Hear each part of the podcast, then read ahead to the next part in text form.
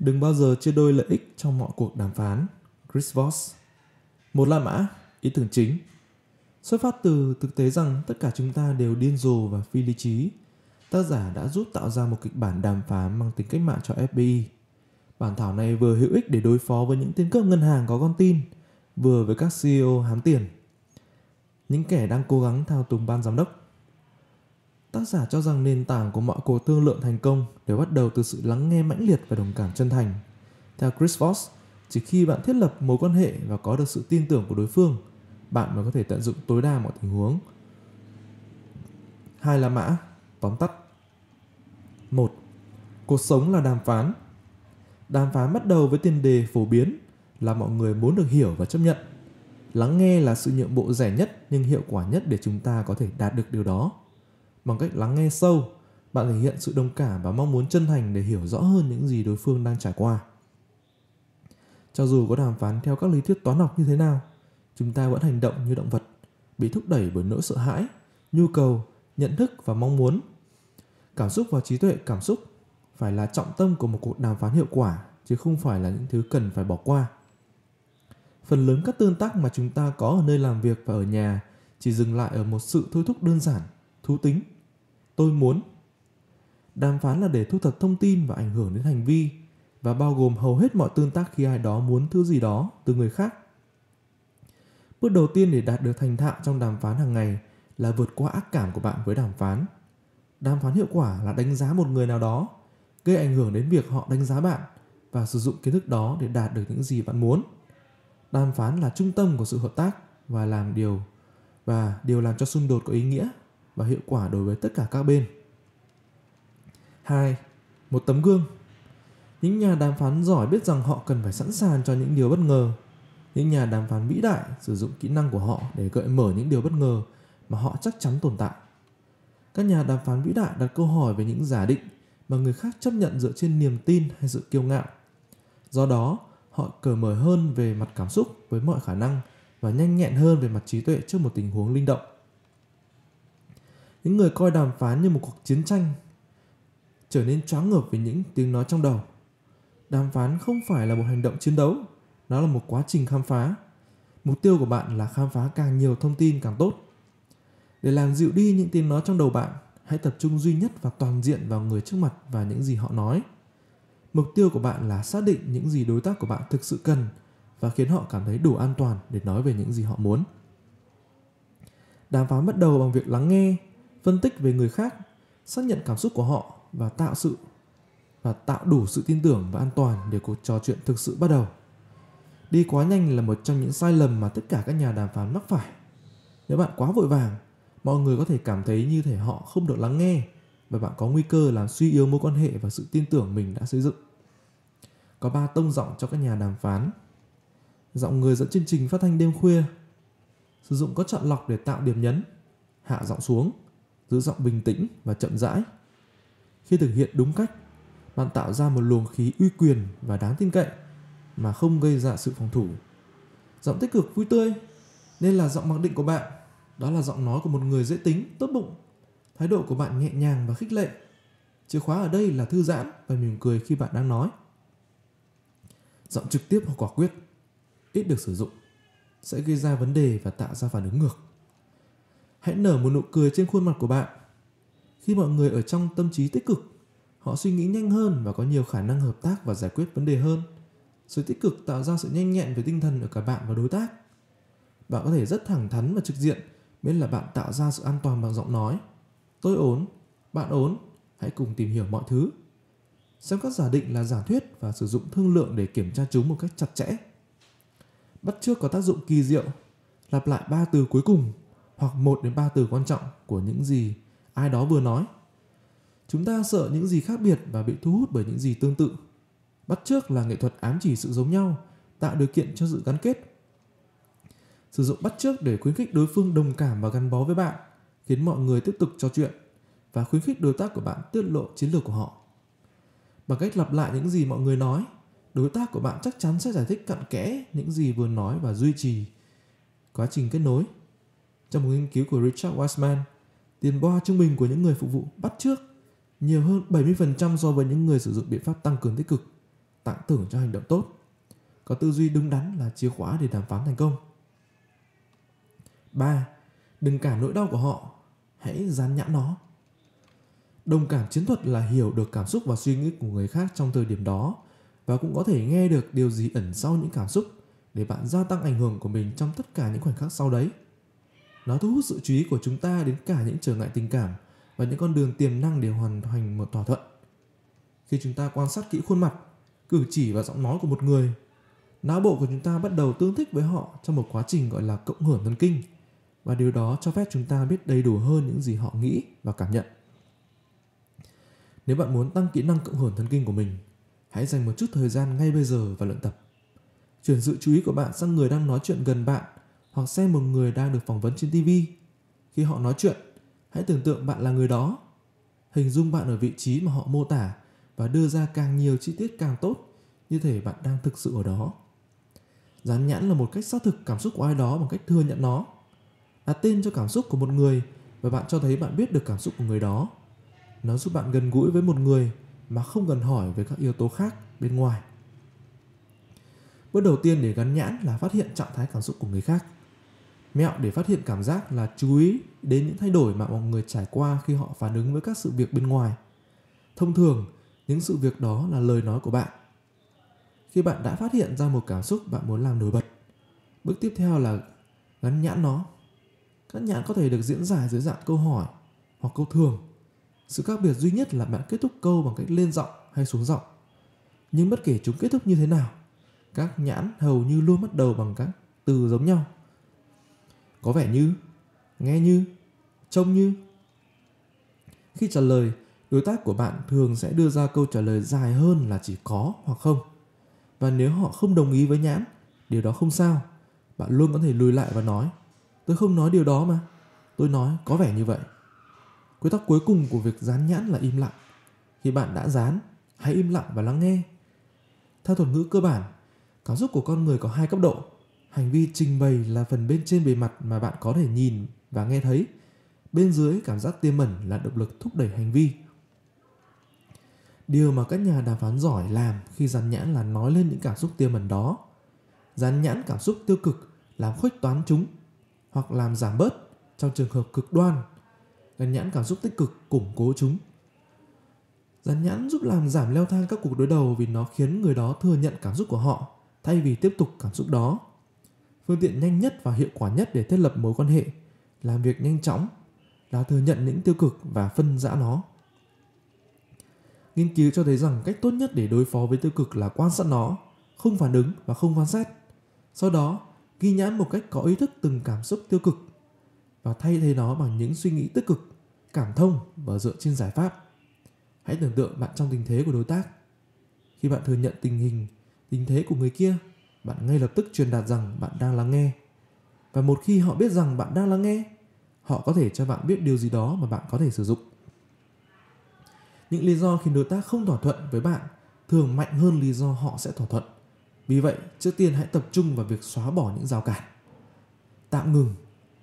Sau khi bạn gắn nhãn một rào cản hoặc phản chiếu một tuyên bố, nhắc lại lời của họ, hãy để nó đấy. Đừng lo lắng, bên kia sẽ lấp đầy khoảng lặng ghi nhãn nỗi sợ hãi của đối tác để làm giảm sức mạnh của nỗi sợ. Liệt kê những điều tồi tệ nhất mà đối phương có thể nói về bạn và nói chúng trước khi người kia có thể. Bởi vì những lời buộc tội này thường có vẻ phóng đại khi nói to. Việc nói ra chúng sẽ khuyến khích người kia cho rằng điều hoàn toàn ngược lại là đúng. Hãy nhớ rằng bạn đang giao dịch với một người muốn được hiểu và trân trọng. Vì vậy, hãy sử dụng nhãn để củng cố và khuyến khích những nhận thức và động lực tích cực. 4. Đừng đánh giá thấp sức mạnh của không. Đẩy mạnh câu có sẽ không giúp nhà đàm phán tiến gần hơn đến chiến thắng. Nó chỉ làm cho phía bên kia tức giận. Đối với những người đàm phán giỏi, không mang đến cơ hội tuyệt vời cho bạn và bên kia để làm rõ những gì bạn thực sự muốn bằng cách loại bỏ những gì bạn không muốn. Những nhà đàm phán giỏi tìm kiếm không vì họ biết rằng đó thường là khi cuộc đàm phán thực sự bắt đầu. Không thường có nghĩa là tôi vẫn chưa sẵn sàng đồng ý bạn đang làm cho tôi cảm thấy không thoải mái. Tôi không hiểu. Tôi không nghĩ mình có đủ khả năng chi trả. Tôi muốn thứ khác. Tôi cần thêm thông tin hoặc tôi muốn nói chuyện với người khác. Đặt câu hỏi dựa trên giải pháp. Còn gì chưa ổn với bạn? Bạn cần điều gì để làm cho nó hoạt động? Có vẻ như có điều gì đó làm phiền bạn. Mọi người có nhu cầu nói không? Vì vậy, đừng chỉ hy vọng sẽ nghe thấy nó vào một lúc nào đó. Hãy khiến họ nói điều đó sớm. Có ba loại có, hàng giả, xác nhận và cam kết. Có giả mạo là khi đối tác của bạn dự định nói không, nhưng cảm thấy có là một lối thoát dễ dàng hơn hoặc chỉ muốn tiếp tục cuộc trò chuyện để có thêm thông tin và một số lợi thế khác. Có xác nhận thường là vô tội, một phản xạ cho câu hỏi đen trắng. Đôi khi nó được sử dụng để răng bẫy, nhưng chủ yếu nó chỉ là lời khẳng định đơn giản mà không có lời hứa hành động. Một có cam kết là thỏa thuận thực sự, đó là một thỏa thuận dẫn đến hành động. Một có kết thúc bằng chữ ký trên hợp đồng. Có cam kết là những gì bạn muốn, nhưng ba loại nghe gần như giống nhau nên bạn phải học cách nhận biết loại nào đang được sử dụng. Cho dù bạn gọi đó là mua vào hay tham gia hay một cái gì đó khác, những nhà đàm phán giỏi biết rằng công việc của mình là nhẹ nhàng hướng dẫn đối tác khám phá mục tiêu của chính họ. Sử dụng tất cả các kỹ năng của bạn để tạo mối quan hệ, thỏa thuận và kết nối với đối tác là hữu ích. Nhưng cuối cùng thì mối liên kết đó cũng vô dụng trừ khi người kia cảm thấy rằng họ có trách nhiệm tương đương. Nếu không nói là chịu trách nhiệm chính về việc tạo ra mối liên hệ và những ý tưởng mới mà họ có. Mặc dù cường độ có thể khác nhau ở mỗi người, nhưng bạn có thể chắc chắn rằng mọi người bạn gặp đều bị thúc đẩy bởi hai sự thôi thúc cơ bản, nhu cầu cảm thấy an toàn chắc chắn và nhu cầu kiểm soát. Nếu bạn đáp ứng được những yêu cầu đó, bạn đã có cơ hội. Nếu bạn đang cố gắng bán thứ gì đó, đừng bắt đầu bằng bạn có vài phút để nói chuyện không? Thay vào đó hãy hỏi, bây giờ có phải là thời điểm xấu để nói chuyện không? Hoặc bạn nhận được, có, đó là thời điểm tồi tệ. Sau đó là thời điểm tốt hoặc yêu cầu biến đi. Hoặc bạn nhận được, không, không phải thế. Là sự tập trung cao độ của người đó. Như bạn có thể thấy, không có rất nhiều tác động. Không cho phép các vấn đề thực sự được đưa ra. Không chặn mọi chặn mọi người đưa ra những quyết định không hiệu quả và cho phép họ sửa. Không làm chậm mọi thứ để mọi người có thể thoải mái nắm bắt các quyết định của họ và các thỏa thuận mà họ tham gia. Không giúp mọi người cảm thấy an toàn, chắc chắn, thoải mái về mặt cảm xúc và kiểm soát được các quyết định của họ. Và không đưa nỗ lực của mọi người tiến lên. Một cách khác để áp không trong thương lượng là hỏi bên kia điều họ không muốn. Nếu bất chấp mọi nỗ lực của bạn, bên kia nói không thì bạn đang đối phó những với những người thiếu quyết đoán hoặc bối rối, hoặc những người có một ý đồ ẩn. Nói không khiến người đói, khiến người nói cảm thấy an toàn, chắc chắn và có thể kiểm soát được. Vì vậy, hãy kích hoạt nó. Đó là lý do tại sao bây giờ có là thời điểm xấu để nói chuyện không? Luôn tốt hơn là bạn có vài phút để nói chuyện không? Đôi khi, cách duy nhất để khiến đối tác lắng nghe và tương tác với bạn là buộc họ phải nói không. Điều đó có nghĩa là cố gắng cố tình gắn nhãn sai cho một, trong những cảm xúc hoặc mong muốn của họ họ đặt một câu hỏi vô lý như, có vẻ bạn không muốn dự án này, có vẻ bạn muốn dự án này thất bại nếu một đối tác kinh doanh tiềm năng đang phớt lờ bạn, hãy liên hệ với họ bằng một câu hỏi định hướng không rõ ràng và gắn, và ngắn gọn cho thấy rằng bạn đã sẵn sàng bỏ đi, bạn đã từ bỏ dự án này chưa hiệu quả kỳ diệu 5. Kích hoạt hai tiếng thay đổi ngay lập tức bất kỳ cuộc thương lượng nào. Trước khi thuyết phục đối tác, xem bạn đang cố gắng hoàn thành điều gì bạn phải nói những điều mà khiến họ sẽ nói. Đúng vậy. Đúng vậy tốt hơn là có. Hãy phấn đấu vì nó. Đạt được đúng vậy trong một cuộc thương lượng sẽ tạo ra những bước đột phá. Nhắc lại lời để kích hoạt đúng vậy. Một lời nhắc lại tốt là một nhãn dán kết hợp với sắp xếp lại câu chữ. Xác định sắp xếp lại và khẳng định cảm xúc. Thế giới theo người đối diện là 6. Bẻ cong hiện thực của họ từ mạnh mẽ nhất trong các cuộc đàm phán là công bằng. Là một nhà đàm phán, bạn nên cố gắng đạt được danh tiếng là người công bằng. Danh tiếng của bạn đi trước bạn. Hãy để nó đi trước bạn để mở đường thành công. Biết các yếu tố thúc đẩy cảm xúc và bạn có thể định hình lợi ích của bất kỳ thỏa thuận nào bằng ngôn ngữ sẽ tạo được cộng hưởng. Để có được đòn bẩy thực sự trong một cuộc đàm phán khó khăn, bạn phải thuyết phục bên kia rằng họ có thứ gì đó để mất nếu thỏa thuận không thành công. Đây là cách thực hiện Thứ nhất, cố định cảm xúc của họ. Để bẻ cong thực tế của đối tác, bạn phải bắt đầu với những điều cơ bản về sự đồng cảm. Bắt đầu với một kiểm cuộc kiểm tra thừa nhận tất cả những nỗi sợ hãi của họ bằng cách định hình tâm thế chuẩn bị cho thiệt hại, bạn làm tăng thêm nỗi sự mất mát của bên kia để họ luôn sẵn sàng chấp cơ hội tránh được nó. Thứ hai, để người khác đi trước. Hầu hết đi trước không là điều tốt nhất khi nói đến giá cả thương lượng. Hãy để bên kia neo giá các cuộc đàm phán giá. Bằng cách để họ neo, bạn cũng có thể gặp may. Chris đã trải qua nhiều cuộc thương lượng khi đề nghị đầu tiên của bên kia cao hơn con số kết thúc mà anh ý nghĩ đến. và phải cẩn thận khi để bên kia neo. Bạn phải chuẩn bị tâm lý cho mình để chịu được lời đề nghị đầu tiên. Nếu anh chàng kia là một con cá mập chuyên nghiệp thì anh ta sẽ đi tìm một chiếc mỏ neo cực đoan để bẻ cong thực tế của bạn. Thứ ba, thiết lập một khoảng giá trị. Khi được hỏi về các điều khoản hoặc giá cả của bạn, hãy trả lời bằng cách nhớ lại một thỏa thuận tương tự thiết lập giá tốt nhất có thể mà bạn muốn có. Thay vì nói tôi muốn 30 triệu, hãy nói ở những nơi hàng đầu như công ty X, những người làm công việc này nhận từ 40 đến 55 triệu.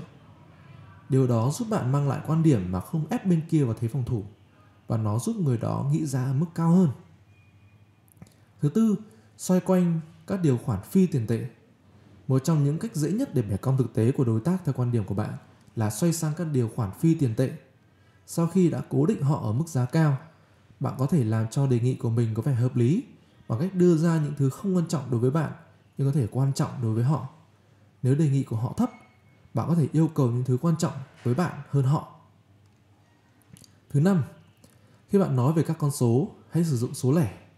Các con số kết thúc bằng không chắc chắn có cảm giác giống như để giữ chỗ tạm thời, cho thấy rằng bạn có thể dễ dàng bị thương lượng. Nhưng bất cứ thứ gì bạn ném ra nghe có vẻ ít tròn trịa hơn, ví dụ như 326.783.000 đồng, giống như kết quả của một sự tính toán chu đáo. Thứ sáu, làm đối tác bất ngờ với một món quà. Bạn có thể khiến đối tác của mình cảm thấy hào phóng bằng cách đặt một món nào cực đoan mà sau đó lần từ chối đầu tiên không thể tránh khỏi của họ. Hãy tặng họ một món quà bất ngờ hoàn toàn không liên quan. Hỏi, cần gì để thành công ở đây? Đừng tỏ hiệp. Gặp gỡ giữa chừng thường dẫn đến những giao dịch tồi tệ cho cả hai bên. Việc sắp đến thời hạn cuối cùng khiến mọi người gấp rút quá trình đàm phán và làm những điều bốc đồng đi ngược lại lợi ích tốt nhất của họ. Từ C, công bằng là một thuật ngữ tình cảm mà mọi người thường khai thác để đặt bên kia vào thế phòng thủ và giành được sự nhượng bộ. Khi đối tác của bạn thả bom C, đừng quá nhượng bộ. Thay vào đó, hãy yêu cầu họ giải thích cách bạn ngược đãi họ. Bạn có thể bẻ cong thực tế của đối tác bằng cách xác định điểm xuất phát của họ. Trước khi bạn đưa ra lời đề nghị, hãy cố gắng cảm nhận họ bằng cách nói ra điều đó sẽ tồi tệ như thế nào. Khi bạn đến với các con số, hãy đặt một điểm neo cực đoan để làm cho đề nghị thực sự của bạn nghe có vẻ hợp lý hoặc sử dụng một phạm vi để có vẻ ít hung hăng hơn mọi người sẽ tiếp nhận rủi ro nhiều hơn để tránh thua lỗ hơn là kiếm thêm lợi nhuận đảm bảo rằng đối tác của bạn thấy rằng có điều gì đó sẽ mất nếu không thành công 7. Tạo ra ảo tưởng kiểm soát Khi bạn đi vào một nhà hàng, thay vì nói với nhân viên bán hàng những gì bạn cần, bạn có thể mô tả những gì bạn đang tìm kiếm và yêu cầu đề xuất. Sau đó, khi bạn đã chọn ra thứ mình muốn, thay vì đưa ra lời đề nghị cứng rắn, bạn hãy nói giá cao hơn một chút so với ngân sách và yêu cầu trợ giúp với một trong những câu hỏi hiệu chỉnh nhất mọi thời đại. Tôi phải làm điều đó thế nào? Các câu hỏi đã hiệu chỉnh có khả năng giáo dục đối tác của bạn về vấn đề là gì hơn là gây ra xung đột. Bạn nên sử dụng các câu hỏi hiệu chỉnh sớm và thường xuyên và có một số câu hỏi mà bạn sẽ thấy rằng mình sẽ sử dụng khi bắt đầu gần như mọi cuộc đàm phán. Thử thách lớn nhất mà bạn phải đối mặt là gì? Là một trong những câu hỏi đó. Dưới đây là một số bí quyết tuyệt vời khác mà Chris sử dụng trong hầu hết các cuộc đàm phán, tùy thuộc vào tình huống. Điều gì quan trọng với bạn? Tôi có thể giúp gì để cải thiện điều này cho chúng ta? Bạn muốn tôi tiến hành như thế nào? Điều gì đã đưa chúng ta vào tình huống này? Làm thế nào chúng ta có thể giải quyết vấn đề này? Mục tiêu là gì? Chúng ta đang cố gắng hoàn thành điều gì ở đây? Tôi phải làm điều đó như thế nào? Các câu hỏi đã hiệu chỉnh khiến đối tác của bạn cảm thấy như họ đang chịu trách nhiệm, nhưng chính bạn mới thực sự là người định hình cuộc trò chuyện. Ngay cả với các kỹ thuật và chiến lược tốt nhất, bạn cần phải điều tiết cảm xúc của mình nếu muốn có hy vọng vươn lên dẫn đầu. Quy tắc đầu tiên và cơ bản nhất để giữ bình tĩnh là ngậm mồm. Một quy tắc đơn giản khác là khi bạn bị tấn công bằng lời nói, hãy tước vũ khí của đối tác bằng cách hỏi một câu hỏi hiệu chỉnh. Khi mọi người cảm thấy rằng họ không kiểm soát được họ áp dụng cái mà các nhà tâm lý học gọi là tâm lý con tin. Có nghĩa là trong những khoảnh khắc xung đột, họ phản ứng với việc thiếu sức mạnh của mình bằng cách trở nên cực kỳ phòng thủ hoặc tấn công. Tránh những câu hỏi có thể được trả lời bằng có hoặc những mẩu thông tin nhỏ. Những điều này đòi hỏi ít suy nghĩ và khơi dậy nhu cầu có đi có lại của con người bạn sẽ được mong đợi để trả lại một cái gì đó. Đặt các câu hỏi hiệu chỉnh bằng cách bằng bắt đầu các từ làm thế nào hoặc cái gì bằng cách ngầm yêu cầu đối phương giúp đỡ. Những câu hỏi này sẽ khiến đối phương ảo tưởng về khả năng kiểm soát và sẽ truyền cảm hứng cho họ nói dài dòng, tiết lộ thông tin quan trọng. Đừng hỏi những câu hỏi bắt đầu bằng tại sao trừ khi bạn muốn đối tác bảo vệ mục tiêu có lợi cho bạn. Tại sao luôn là lời buộc tội bằng bất kỳ ngôn ngữ nào. Điều chỉnh các câu hỏi để hướng đối tác giải quyết vấn đề của bạn. Điều này sẽ khuyến khích họ sử dụng năng lượng của mình để tìm ra giải pháp. Luôn luôn có một đội ở phía bên kia. Nếu bạn không ảnh hưởng đến những người phía sau, bạn sẽ dễ bị tổn thương. 8. Đảm bảo hành động Các nhà đàm phán phải là kiến trúc sư quyết định. Họ phải thiết kế một cách linh hoạt và thích ứng các yếu tố bằng lời nói và không lời của cuộc đàm phán để đạt được cả sự đồng ý và thực hiện. Có không là gì nếu không có, làm thế nào? Với đủ các câu hỏi thế nào phù hợp, bạn có thể đọc và định hình môi trường đàm phán theo cách mà cuối cùng sẽ đi đến câu trả lời mà bạn muốn nghe. Các câu hỏi làm thế nào là những cách nhẹ nhàng về duyên dáng, nói không và hướng dẫn đối tác của bạn phát triển một giải pháp tốt hơn, giải pháp của bạn. Một câu thế nào không nhẹ nhàng mời gọi sự cộng tác và để lại cho đối tác của bạn cảm giác được đối xử tôn trọng. Ngoài việc nói không, lợi ích chính xác của việc hỏi làm thế nào là nói buộc đối tác của bạn phải xem xét và giải thích cách thực hiện một thỏa thuận. Bằng cách làm cho các đối tác của bạn nói rõ việc triển khai theo cách của họ, các câu hỏi làm thế nào được hiệu chỉnh cẩn thận sẽ thuyết phục họ rằng giải pháp cuối cùng là ý tưởng của mình. Và đó là điều quan trọng. Mọi người luôn luôn nỗ lực nhiều hơn để thực hiện một giải pháp khi họ nghĩ rằng nó là của họ. Có hai câu hỏi chính mà bạn có thể hỏi để thúc đẩy đối tác nghĩ rằng họ đang xác định thành công theo cách của họ làm thế nào chúng ta biết được mình đang đi đúng hướng? Và chúng ta sẽ giải quyết mọi việc như thế nào đây, nếu thấy mình đang đi chệch hướng? Khi họ trả lời, bạn tóm tắt câu trả lời của họ cho đến khi bạn nhận được. Đúng vậy. Sau đó, bạn biết họ đã ưng thuận. Hãy cảnh giác với hai dấu hiệu cho thấy đối tác của bạn không tin tưởng rằng lý, ý tưởng là của họ. Khi họ nói, bạn nói đúng đó thường là một chỉ dấu tốt cho thấy họ không toàn tâm toàn ý với những gì đang được thảo luận. Khi bạn thúc đẩy việc triển khai và họ nói, tôi sẽ cố gắng. Hãy lưu ý, điều đó thực sự có nghĩa là tôi dự định sẽ thất bại. Khi bạn thấy một trong hai điều trên, hãy quay lại với những câu hỏi thế nào đã được hiệu chỉnh cho đến khi họ xác định được các điều triển khai thành công bằng giọng nói của mình. Theo dõi bằng cách tóm tắt những gì họ đã nói để nhận được đúng vậy. Bạn phải đề phòng những người chơi đứng sau rèm tức là những bên không liên quan trực tiếp nhưng có thể giúp thực hiện những thỏa thuận mà họ thích và chặn những thỏa thuận mà họ không thích. Dưới đây là các chiến thuật, công cụ và phương pháp sử dụng các hình thức giao tiếp bằng lời nói và không lời tinh tế để hiểu và sửa đổi trạng thái tinh thần của đối tác của bạn. Thứ nhất, quy tắc 7, 38, 55. Albert Merabian đã tạo ra quy tắc 7, 38, 55, tức là chỉ có 7% tin nhắn dựa trên các từ trong khi 38% đến từ giọng nói và 55% từ ngôn ngữ cơ thể và khuôn mặt của người nói. Hãy thật chú ý đến giọng điệu và ngôn ngữ cơ thể để đảm bảo chúng khớp với nghĩa đen của từ. Và nếu chúng không đồng điệu, rất có thể người nói đang nói dối hoặc ít nhất là không thuyết phục. Khi giọng nói hoặc ngữ, hoặc ngôn ngữ cơ thể của ai đó không phù hợp với ý nghĩa của những từ họ nói, hãy sử dụng các nhãn để khám phá nguồn gốc của sự không thống nhất nhận ra sự không hợp lý và nhẹ nhàng giải quyết của nó thông qua nhãn mác sẽ khiến đối phương cảm thấy được tôn trọng. Do đó, một quan hệ tin cậy của bạn sẽ được cải thiện. Thứ hai, quy tắc số 3. Quy tắc số 3 chỉ đơn giản là khiến người kia đồng ý 3 lần trong một cuộc trò chuyện.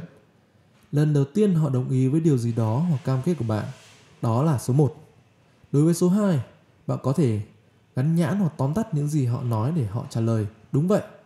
Và số 3 có thể là câu hỏi làm thế nào hoặc điều gì về việc triển khai hỏi họ điều gì sẽ tạo nên thành công đại loại như chúng ta phải làm gì nếu đi chệch hướng ba lần cũng có thể chỉ là một câu hỏi đã hiệu chỉnh diễn giải theo ba cách khác nhau như thử thách lớn nhất mà bạn phải đối mặt là gì? Chúng ta chống lại cái gì ở đây? Bạn thấy điều gì là khó khăn nhất để vượt qua? Thứ ba, hệ ứng Pinocchio. Trong một nghiên cứu về các thành phần của lời nói dối, giáo sư Deepak mahotra của trường kinh doanh Harvard và các đồng tác giả của ông đã phát hiện ra rằng trung bình những người nói dối sử dụng nhiều từ hơn những người nói thật và sử dụng nhiều đại từ ngôi thứ ba hơn nhiều. Họ bắt đầu nói về anh ý, cô ấy, nó, của họ hơn là tôi để tạo ra khoảng cách giữa mình và lời nói dối. Hơn nữa, họ phát hiện ra rằng những người nói dối có xu hướng nói những câu phức tạp hơn để cố gắng lấp đi những đáng ngờ của họ.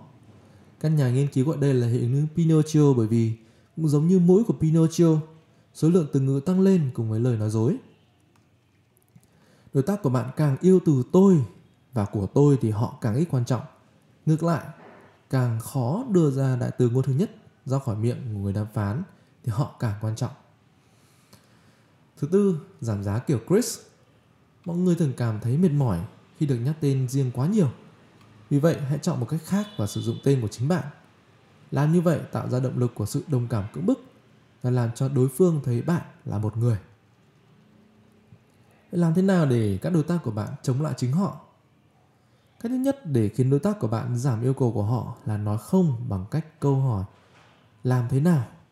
Những cách nói không gián tiếp này sẽ không khiến đối tác của bạn chán nản những cách nói không thẳng thừng và làm nhu trí. Chris nhận thấy rằng bạn thường có thể diễn đạt không 4 lần trước khi thực sự nói từ đó.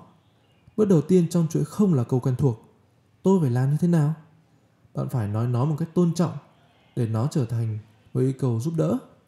Một truyền đạt đúng cách, nó mời bên kia tham gia vào tình huống khó xử của bạn và giải quyết nó bằng một đề nghị tốt hơn.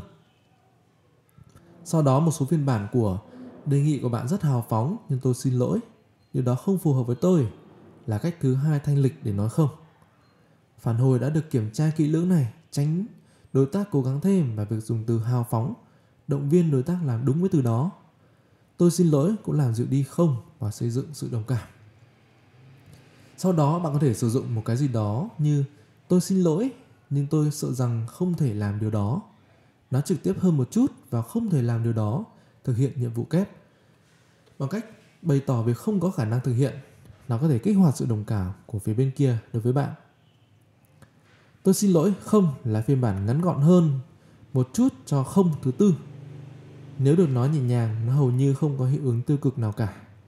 Tất nhiên nếu bạn phải đi xa hơn, không là cách cuối cùng và trực tiếp nhất. Bằng cách nói không, nó nên được xuống giọng và tôn trọng. Nó không có nghĩa là không. Từ có là thật hay giả, kiểm tra nó với quy tắc số 3. Sử dụng câu hỏi hiệu chỉnh, tóm tắt và nhãn để đối tác của bạn khẳng định lại thỏa thuận của họ ít nhất 3 lần. Thật sự rất khó để liên tục nói dối hoặc giả mạo niềm tin. Việc sử dụng đại từ của một người cung cấp những hiểu biết sâu sắc về thẩm quyền tương đối của họ. Nếu bạn đang nghe nhiều từ tôi và của tôi thì sức mạnh thực sự để quyết định có lẽ nằm ở chỗ khác. Nghe nhiều chúng tôi và họ có nhiều khả năng bạn đang giao dịch trực tiếp với một người ra quyết định có hiểu biết. 9. Mặc cả thật sâu Khi bạn cảm thấy mình đang bị lôi vào một cuộc mặc cả, bạn có thể chuyển hướng cuộc trò chuyện đến các vấn đề phi tiền tệ, khiến cho bất kỳ mức giá cuối cùng nào cũng khó hiệu quả. Bạn có thể làm điều này trực tiếp bằng cách nói với giọng khích lệ. Hãy bỏ giá sang một bên trong giây lát và nói về điều sẽ khiến việc trở này trở thành một thỏa thuận tốt. Hoặc bạn có thể tiếp cận nó bằng cách lãng mạn hơn bằng cách hỏi. Bạn còn có thể đưa ra điều gì khác để khiến nó trở thành giá, giá tốt cho tôi? Và nếu như bên kia đẩy bạn đi trước, hãy luồn lách khỏi sự kìm kẹp của anh ta. Thay vì đặt một mức giá, hãy ám chỉ đến một con số cực kỳ cao mà người khác có thể đưa ra. Khi một cuộc đàm phán không thể giải quyết được và không đi đến đâu nhanh chóng, bạn cần phải chấn chỉnh mọi thứ và đưa đối tác thoát khỏi suy nghĩ cứ nhắc của họ. Khi bạn muốn kéo một đối tác lưỡng lự về phía mình, hãy hỏi họ, tại sao bạn lại làm như vậy? Nhưng theo cách mà như vậy ủng hộ bạn. Nếu bạn thu hút khách hàng chính xác đối thủ của cạnh tranh, bạn có thể nói, tại sao bạn lại hợp tác kinh doanh với tôi? Tại sao bạn lại thay đổi nhà cung cấp hiện tại của mình? Họ tuyệt mà. Trong những câu hỏi này, tại sao dụ dỗ đối tác làm việc cho bạn? Sử dụng đại từ ngôi thứ nhất số ít là một cách tuyệt vời khác để thiết lập ranh giới mà không leo thang thành đối đầu. Khi bạn nói, tôi xin lỗi điều đó không phù hợp với tôi từ tôi tập trung một cách chiến lược sự chú ý của đối tác và bạn đủ lâu để bạn đưa ra quan điểm khi bạn muốn phản bác lại những tuyên bố không hiệu quả từ đối tác của mình, bạn có thể nói, tôi cảm thấy ba chấm khi bạn, ba chấm vì, ba chấm. Và điều đó yêu cầu người kia tạm dừng. Khi bạn đã hiểu rõ mức thấp nhất của mình là gì, bạn phải sẵn sàng bỏ qua, không bao giờ năn nỉ một thỏa thuận. Người đối diện không bao giờ là vấn đề vấn đề chưa được giải quyết mới quan trọng. Mô hình ackerman mô hình ackerman là một phương pháp đề nghị phản hồi. Quy trình được hệ thống hóa và dạy nhớ chỉ có 6 bước. Đặt giá mục tiêu mục tiêu của bạn. Đặt đề nghị đầu tiên của bạn ở mức 65% giá mục tiêu của bạn. Tính toán 3 lần tăng lần lượt ở mức 85, 95 và 100%. Sử dụng nhiều sự đồng cảm và các cách nói không khác nhau để khiến đối phương phản đối trước khi bạn tăng lời đề nghị.